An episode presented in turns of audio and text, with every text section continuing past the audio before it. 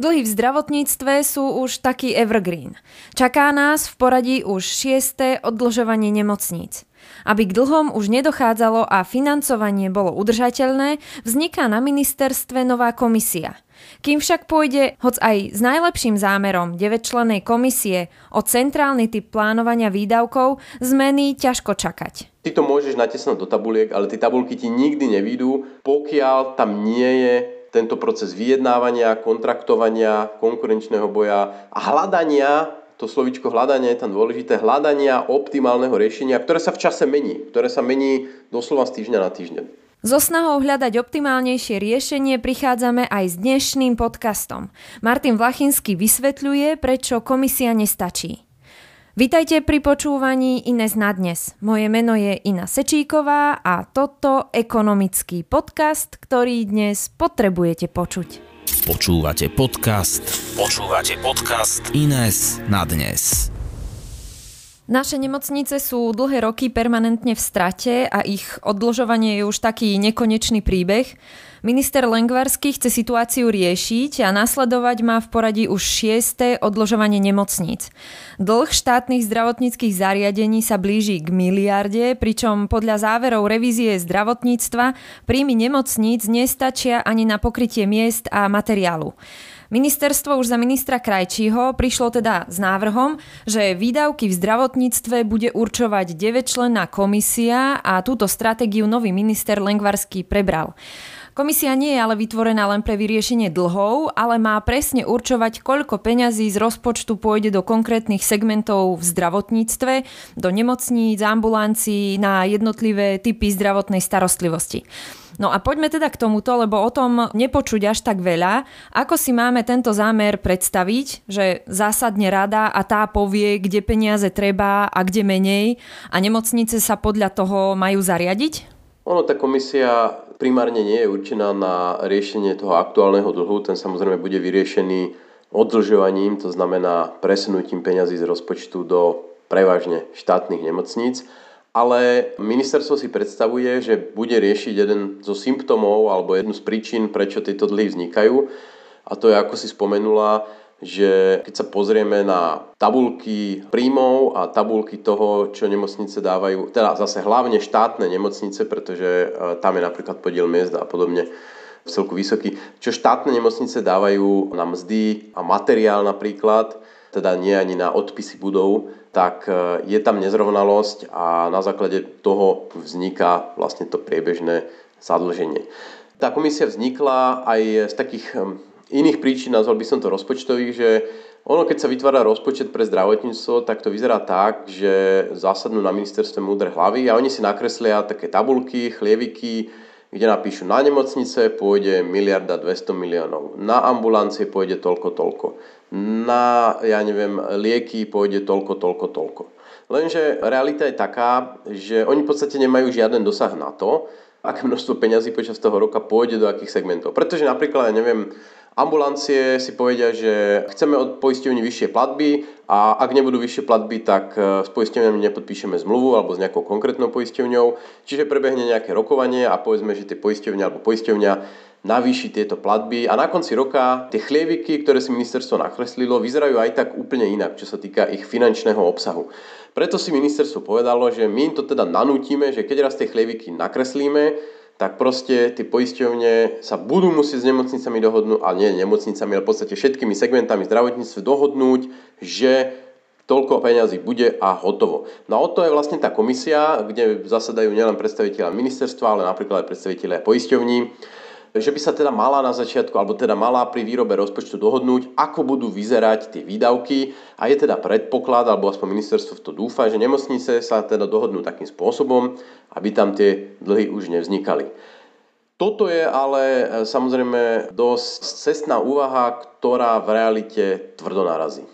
Áno, na jednej strane to znie tak, že Není tam len zastúpené to ministerstvo, ktoré to tabuľkovo nejako načrtne, že takto to v tom roku bude vyzerať, a ako hovoríš, nakoniec realita samozrejme je vždy iná, lebo prídu rôzne neočakávané veci, výdavky treba niekde inde. Jednoducho samozrejme, že to nemôže sedieť. No a teraz, keď tam teda majú byť aj zástupcovia z iných segmentov, ako trebárs si povedal aj tie poisťovne, tak ono to tak celkom vyzerá, že by to aj mohlo fungovať, že už to nie je len čiste zo strany ministerstva, nastavenie toho rozpočtu, ale že teda je to krok k tomu nejak to optimalizovať.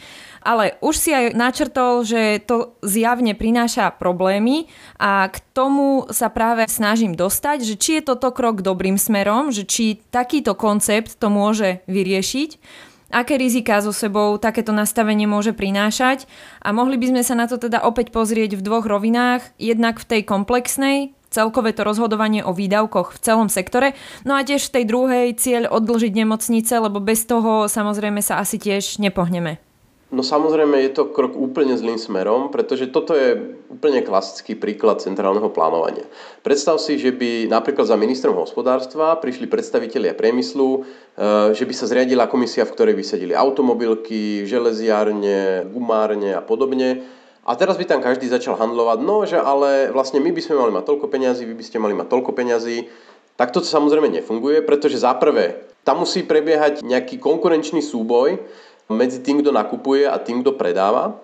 Pretože ako náhle tí predstavitelia sektorov a podsektorov začnú rokovať na základe toho, že my potrebujeme toľko, tak samozrejme každý potrebuje čo najviac. Že nemocnice boli najšťastnejšie, keby mali proste tých miliard nie jednu, nie dve, ale keby ich mali 20. Takisto by boli, ambulancie najradšej, keby proste všetky peniaze skončili u nich. Čiže za prvé je tam problém s motiváciami, že ty ako sa nedobereš nejakému konkrétnemu výsledku, ty musíš vždy niekomu niečo useknúť. A za druhé, ty nemáš informácie na to, aby si vedela, akým spôsobom vlastne sa tá situácia na trhu zdravotníckom bude vyvíjať. A pandémia nám dala krásny príklad, že ty si môžeš nakresliť nejaký rozpočet a počas roka sa niečo deje. Niekedy je to obrovská vec ako pandémia, niekedy sú to drobné veci, ale vždy sa na tom trhu niečo deje, že na konci dňa to aj tak vyzerá inak, ako si ty aj pri najlepšej vôli, pri najlepších motiváciách, pri najlepších úmysloch, ako si to ty na začiatku roka nakreslíš, tak je úplne jedno, pretože na konci roka tá situácia bude úplne iná, pretože pacient to mení, ekonomika to mení, môžu sa zmeniť mzdy, môžu sa zmeniť niečo.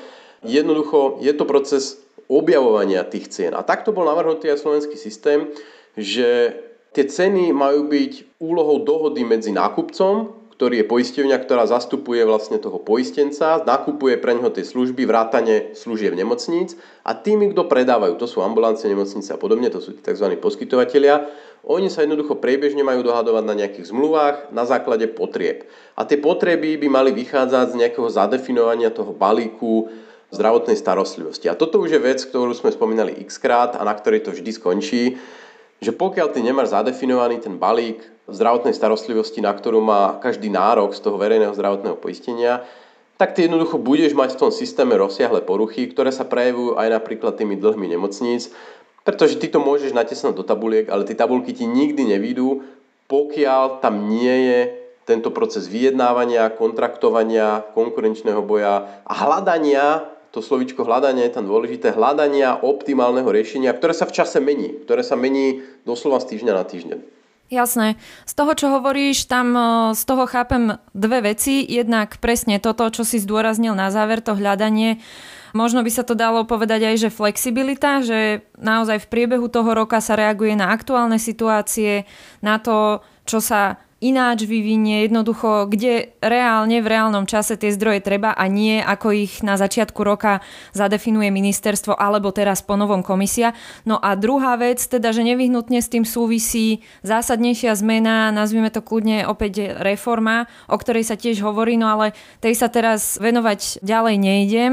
Na to si môžeme vyčleniť ďalší samostatný diel. K čomu ma to predsa len ale opäť privádza je, že na druhej strane to financovanie zdravotníctva nevyhnutne vychádza z rozpočtu, ktorý samozrejme pozná vláda a pozná jeho limity. A ako si to už vlastne aj predtým ty hovoril, no keby sme žili v tom ideálnom svete, nemocnica napíše ministerstvu, čo všetko potrebuje kúpiť, vylepšiť, koho všetkého zaplatiť, no a ministerstvo jej potrebnú sumu pošle. Nádhera.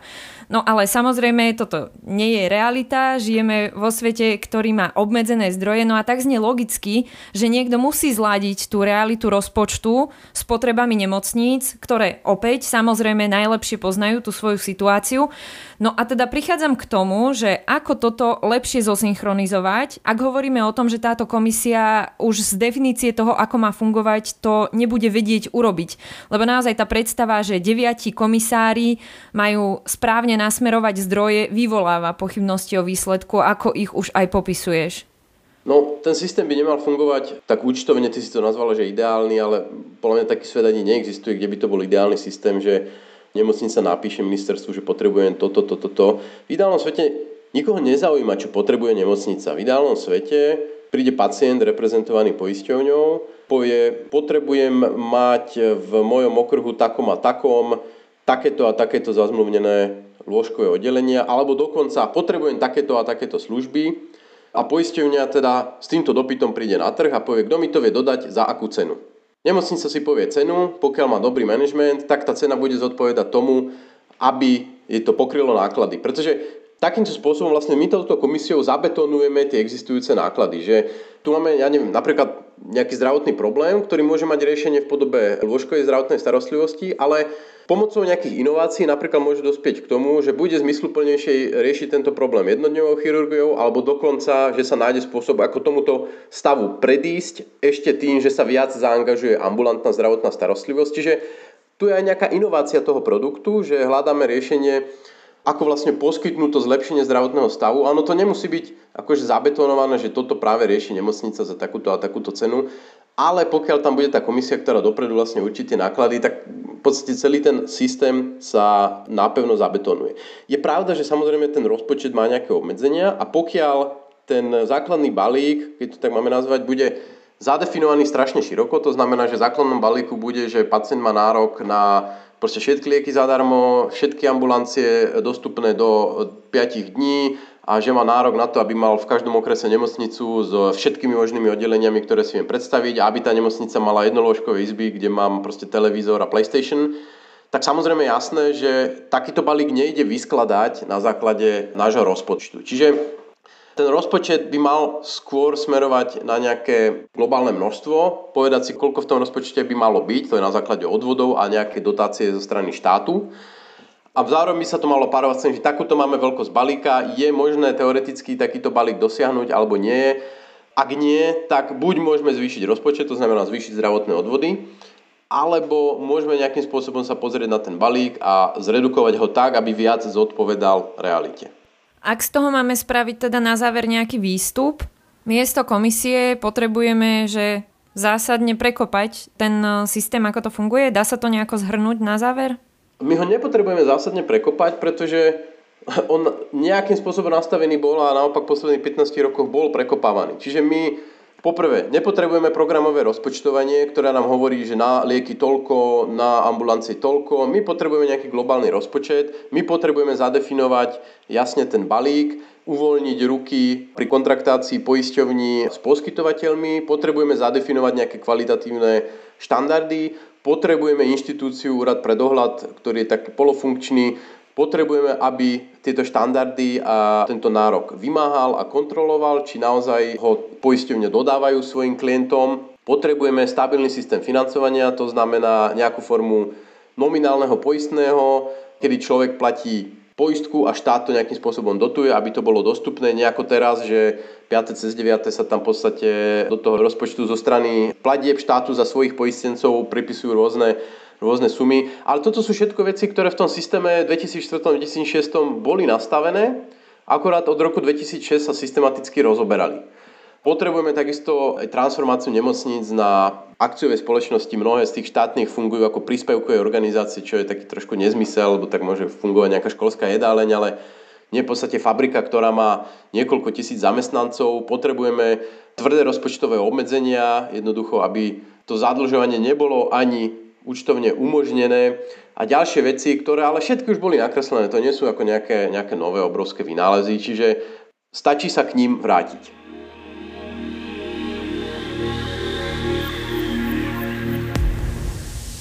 Sme radi, že ste si na svojich 10 minút vybrali práve tento podcast.